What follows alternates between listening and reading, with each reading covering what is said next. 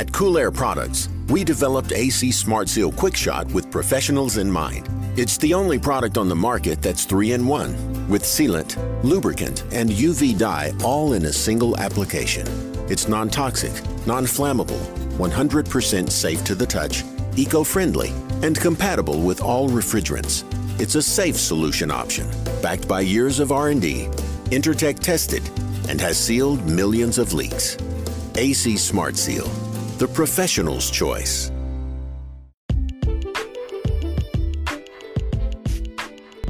All right, guys. So, welcome back, first of all. So, on this podcast, it's going to be a shorter one, but I'm going to take you on a bit of a deep dive into a problem I had with a environmental chamber that wasn't keeping temp. Okay, it's it's set for minus 23 degrees C, but it was only maintaining minus 19.5 degrees C. All right. Now, the problem which I found was a bad or defective rapid cycle solenoid valve. So, a rapid cycle solenoid valve is different from a regular valve. And when you look at the literature, um, the PDF that you can download online, if, if you Google that, there's a, a, a, PDF that, or like a white paper, or whatever you want to call it, that, that Google spits back. You can download it and read up on it from Sporlan. And it says right in there, it might be in that one or it might be in a different one because I read a bunch of different um, pieces of literature on this valve that they are usually used on environmental chambers. Now, this was an environmental chamber, same size as like a, a reach in household refrigerator, but it's minus 23. It, it stores um, expensive, important products for a pharmaceutical process. So it's, very important that we find out what's wrong with it and fix it and get it going properly.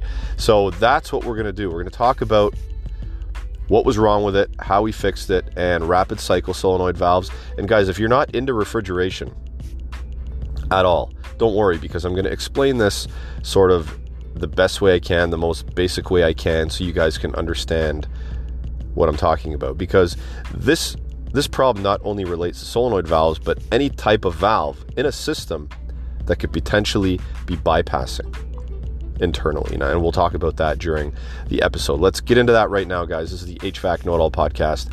I'm your host, Gary McCreadie. All right, so the call came in and I respond and I get there and the freezer is alarming every once in a while and I'm sitting in a uh, right now. I'm just sitting in a uh, right outside of the building. I'm, I'm having my break and my coffee doing this. So if you hear some honking and rumbling trucks in the background, hey man, that's just that's just that's just how it is, right? Because I'm rolling on the job site, taking my break, trying to get this info out. So respond to the call, right?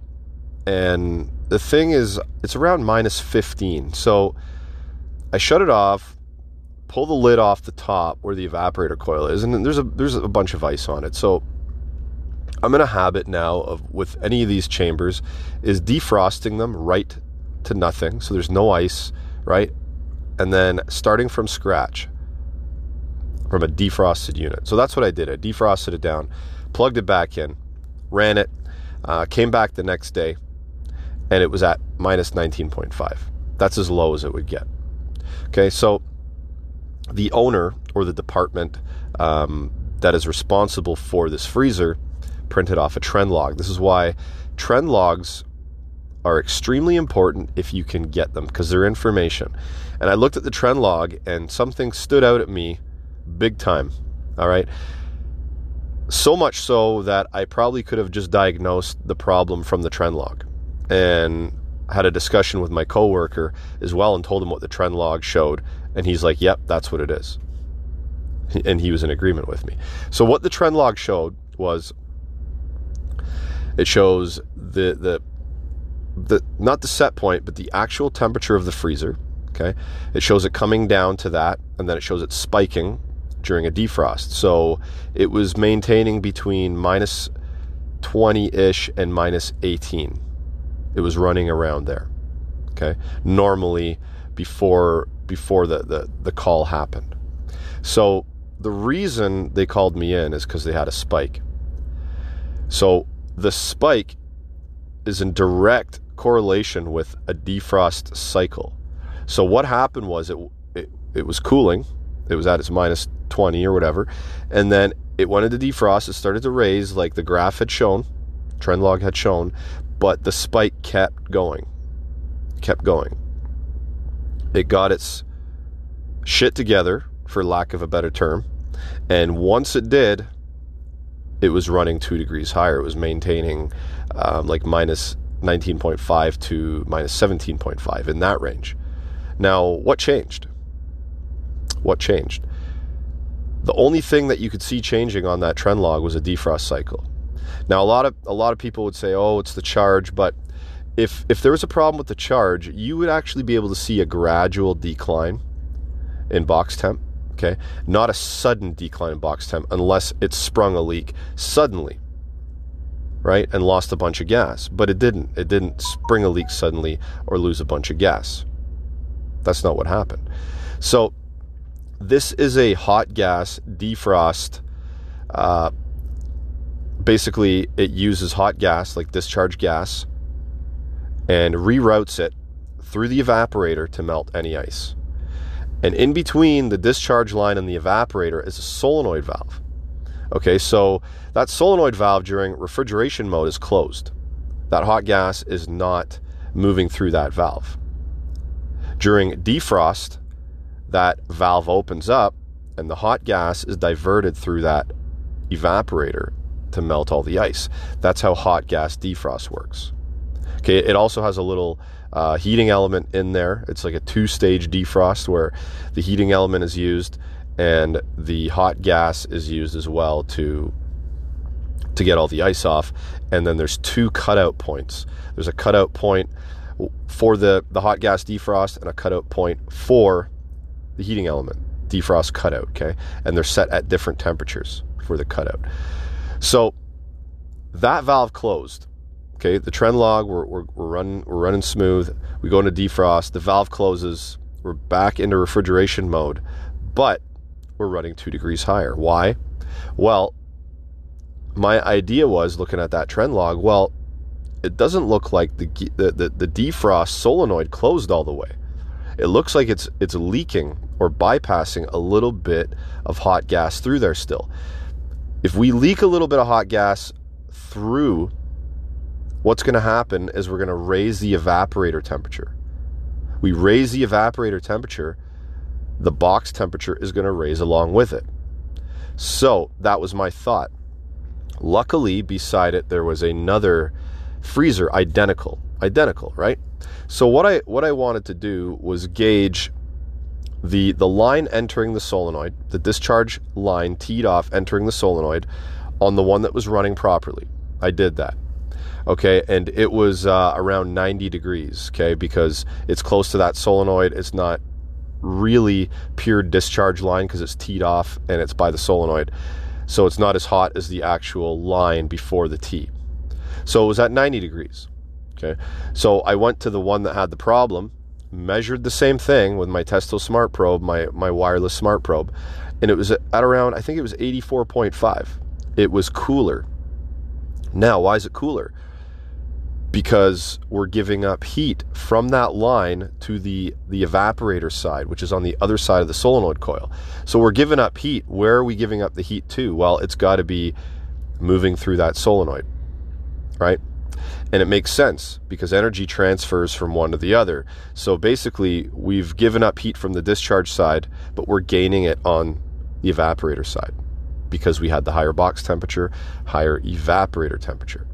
So the trend log and the readings I took told me so. I didn't put gauges on this system, by the way.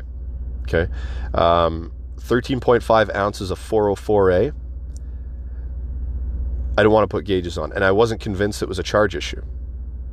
Not convinced whatsoever it was a charge issue because I did not see that sort of decline in temperature over time. I saw a spike out of nowhere right after a defrost. Okay. So didn't put gauges on, used my temp probes, and I used the trend log to troubleshoot it. And like I said, when I told my coworker, who has been in the industry now for 30 plus years, right away he agreed. I didn't actually he didn't agree with me. I asked him what he thought, and he said it was the uh, probably the defrost solenoid. And I'm like, yep, agreed. let's move on. Let's let's either replace the solenoid or get the the correct parts to fix it. So this thing doesn't have a lot of space. Okay. I called about a brand new solenoid. It was like four weeks away because nobody had one in stock. So my next best bet is to order a rebuild kit. Right. So I was lucky, lucky luckily enough, there was two in stock, um, 45 minutes away. No big deal. One of the apprentices went and grabbed it. Okay. Um, but that was probably the better. There goes my phone. that was probably the better choice because, listen, I didn't have a lot of space. And there's wiring everywhere, and brazing in that little tight space was probably not a good idea. Removing the gas, taking the top off the solenoid because just a um, it's just a nut, right? You loosen the nut, you can take it off. You can remove the the guts out of it and replace them. So that's what I did. I recovered the the gas. Okay, um, took the guts out, and I didn't just take them out and throw them in the garbage. I inspected them. Okay, and what I found was is that the plunger, basically, which is the the the the thing that moves up and down within the the tube, the inner tube. Um, that plunger was going goes up and down, and and when that plunger drops, it's got a little needle on it, and there's a seat. That needle sits in that seat. So if that needle and seat are not are not mating properly, we can have bypass. So what I found was is that seat, was almost like a Teflon material, had rings and indentations in it on the old one. The new one didn't have those rings and indentations. So that showed me where. The other thing that I found that was that just popped out at me is that that needle had an indentation around it.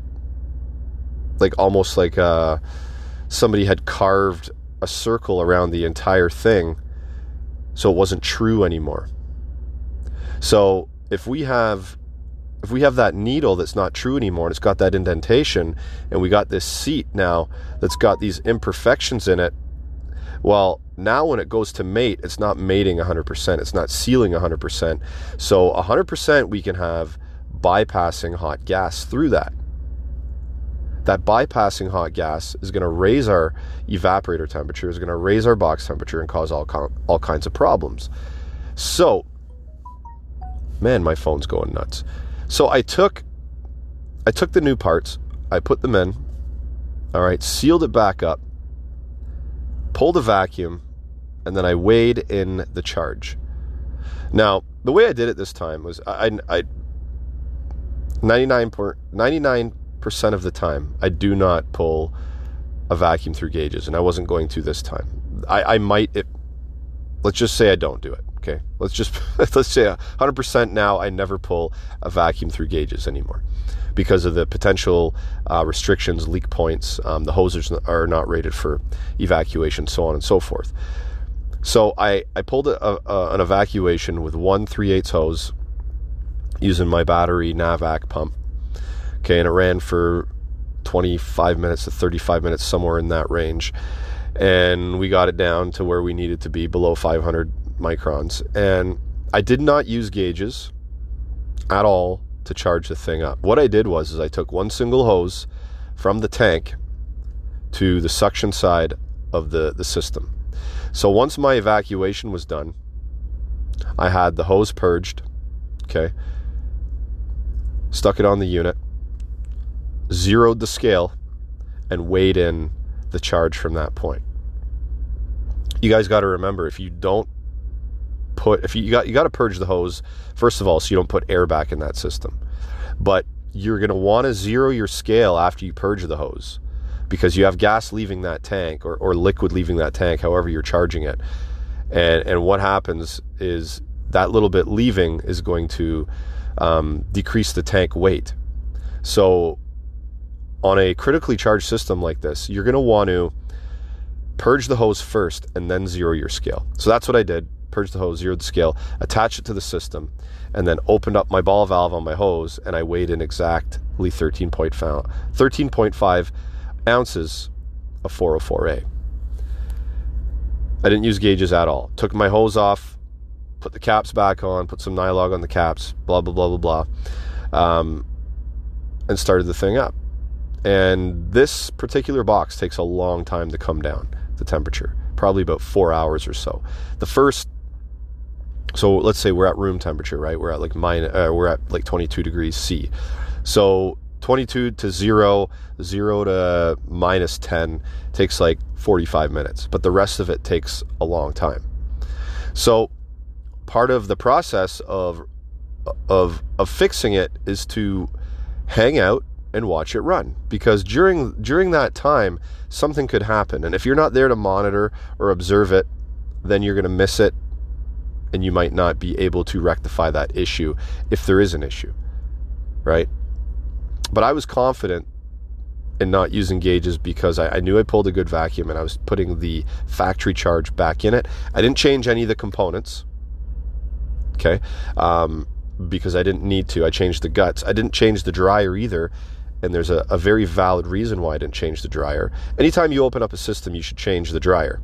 The system was opened up for literally a minute and a half.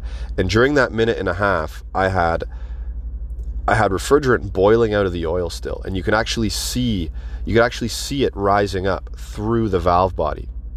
So no air and moisture was getting in because I had a slight positive pressure moving outwards.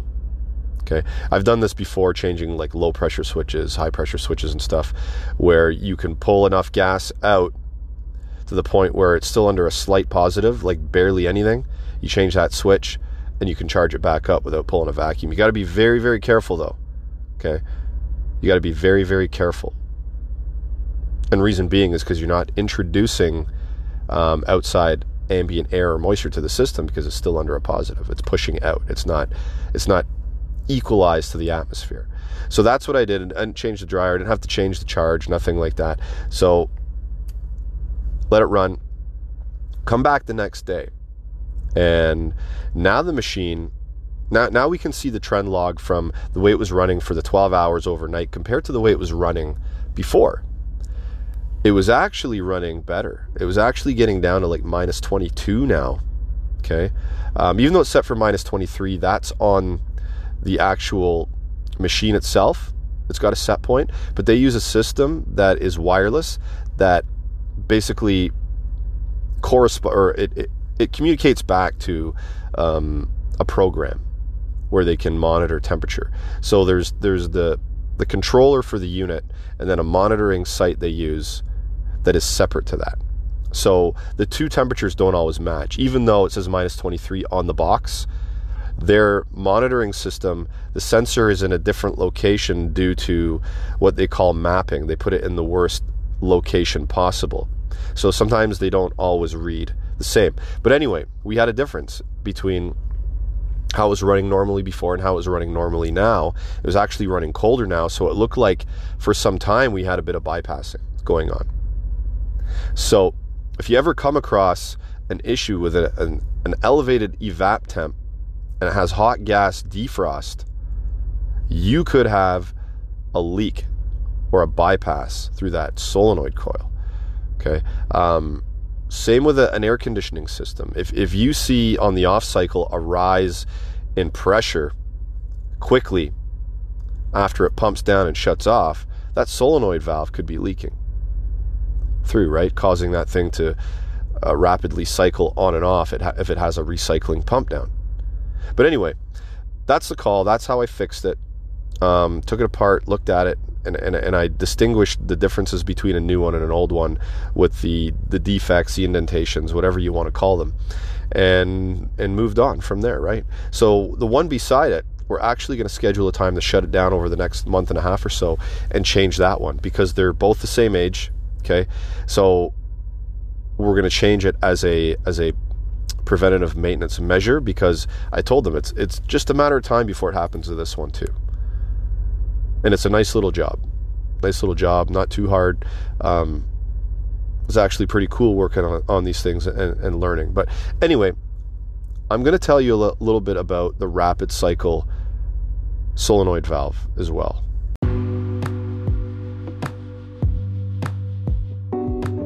All right, quick break, guys. So if you guys aren't using the Danfoss Ref Tools app, I, I think you need to just for one reason. One reason being the, the refrigerant slider app is amazing. Best refrigerant or PT chart you're going to use in the field. 100% it is. Um, there's added features of this app because they've combined a bunch of them, and one of them I was just using is the the product finder. Now, what you do is once you you go into the app, you're going to have the refrigerant slider there in your face. You back out out of that. Okay, you go to the product finder and there's a bunch of different product categories and you just click on them and it just brings you further and further uh, down the rabbit hole to find the product you want for instance I, I, did it with filter dryers so i clicked on filter dryers and it says burnout dryers click on that and then a list of burnout dryers populates so you can pick and choose which ones you need or want it's very easy took like literally like 15 seconds to get into the list of filter dryers or less. So check that out. It's the Ref Tools app. That's the product finder. It's the new uh, part of that Ref Tools app that combines all of those apps in one. Another app you guys need to be on is the Bluon app. If, or not on, but you need to download it to be part of that community because what they're doing with that app is incredible. Tech support 24 7, two minute wait time, but you got to do it through the app. Okay. Uh, the other thing they're doing with the app is access to 35,000 unit manuals. They got 30 every time I check. There's a, a, a new number. Last time I checked, I think there was 25,000. Now there's 35,000 unit manuals on there. So if you're working on a specific unit, you need some info. You have the Bluon app. You just go to that manual and you can read about it. Very simple because they've the way they've categorized it. Okay, it's it's very simple to search up. Um, TDX20 is their refrigerant. R458A for conversion, uh, converting from R22 to, to TDX20. So this is what they're doing with their app and their products. Well worth the download, guys, if you haven't already. The other thing I want to talk about is Interplay Learning. Fabulous virtual training platform. And with COVID 19 hitting these days, a lot of schools are actually implementing or thinking about implementing their services to train their students because it's virtual. You can get a vir- you can do it with a virtual headset if you want VR. Um, they've they've been working with manufacturers. Manufacturers are implementing training programs through Interplay Learning so they can train their their technicians as well. So check out Interplay Learning, interplaylearning.com, guys, for more info. Twenty dollars a tech you can go through the the skill mill is what they call it and better yourself as a technician. True tech tools guys as always save 8% on your purchases except for fluke or FLIR at checkout using code know it all and one last thing guys um, i posted a video of fix quick online and um, somebody said what's wrong with brazing? And i said well what's wrong nothing's wrong with brazing but what's wrong with alternatives to brazing and knowing how to use them and where to use them. So Fix Quick is basically a, a, a two um, two step two step uh, I, I, I guess it's a two step procedure, right? And you basically paint on a liquid, and then you use an accelerator. Uh, it's a powder, and what that does is, is, it cures. And they say after 20 minutes, I think it's good up to about 700 psi or something like that. I tested it. I got a YouTube video on it, and it works. It worked for me up to about 400 psi. So anyway, guys, let's get back to learning about solenoid valves. All right, so rapid cycle solenoid valves. There is a bulletin out by Sporlan if interested. The number is 230 10 1, written February 2005. Okay. It looks like it was, uh, it looks like it supersedes the April 2000 version, this, this latest version here. So it's a really good PDF, lots of info. Uh, it's got diagrams of a standard and a rapid cycle beside each other. It's got construction. It's got operation, it's got some charts with capacity and type of refrigerant and all that kind of good stuff. Okay, so what I'm going to do here is just read you some information off of this PDF as it pertains to construction and how it's different. Okay, and I, I want to read it because I just don't want to mess anything up here that might be said and give you the wrong information. So it says when comparing a rapid cycle valve with a standard valve, several design changes can be observed. The changes that increase the life cycle are as follows. So we are trying to increase the life cycle of the valve by making these changes, okay? So first point, enclosing tube. The enclosing tube is extended and the enclosing tube magnetic top plug is eliminated. This design changes the direction of the magnetic pull on the plunger before it hits the top of the enclosing tube. All right, plunger, next one. A hammer blow plunger replaces a standard plunger and is used to assist in lifting the plunger stem off the pilot port. To further de- decrease the force of impact between the plunger and the enclosing tube, a synthetic bumper is added to the top of the plunger. Now, when I took the existing solenoid valve apart, you can actually see that synthetic material um, at the top, and it's being used as a bumper. Okay. Um, next, the coil. This is the model of the coil. An OMKC coil is used to allow the coil to sit further down on the enclosing tube. This slows the plunger once it accelerates across the center line. All right, so the enclosing tube is longer. Okay, the plunger is a different style, which has a bumper on it, and the coil style is different, which is allowed to sit further down the enclosing tube. This slows down the pull or, or the force of, of that uh, plunger moving. So I guess those design factors are, are put into this to increase the life cycle because they call it rapid cycle. Now, who who knows how many times it's going to be cycling? For this specific one here, it cycles six times per day. Okay, 365 days per year. So you do the math, that's a lot of cycles. And over the course of three, four years, that's a lot. So there, there's going to be wear and tear on these valves. Okay, because the amount of times it's opening and closing over a course of time. So these design factors help the longevity of the valve. Okay, and just keep in mind that nothing's perfect. Eventually, there's going to be wear and tear, and eventually, you're going to have to change them, and and maybe doing a quick baseline of what what the evap temp is now if you're using hot gas defrost compared to what it is the next time you go back or the next time you go back so you can kind of get an indication that hey maybe that solenoid is starting to leak or bypass by luckily for me i had these trend logs to look at because without them it would have been a lot harder to diagnose. Anyway, guys, I hope you enjoyed the, the information that uh, i just passed along to you. I just learned this myself, so I learned it with you guys. Um, you guys want to, if you guys want to reach out to me, you can through Instagram, Facebook. Um, Gary at hvacknowitall.com is my email address as well. If you have any questions on on the on the call, or if you want me to clarify anything that that I've said during this, reach out by all means. Okay, anyway, guys, I'm out. Happy HVACing. Hope you enjoyed the show. Follow HVAC Know It All on Instagram, Facebook, YouTube, TikTok, Twitter, LinkedIn, and anywhere else Gary feels like popping up. This has been a Two Smokes and a Coffee production.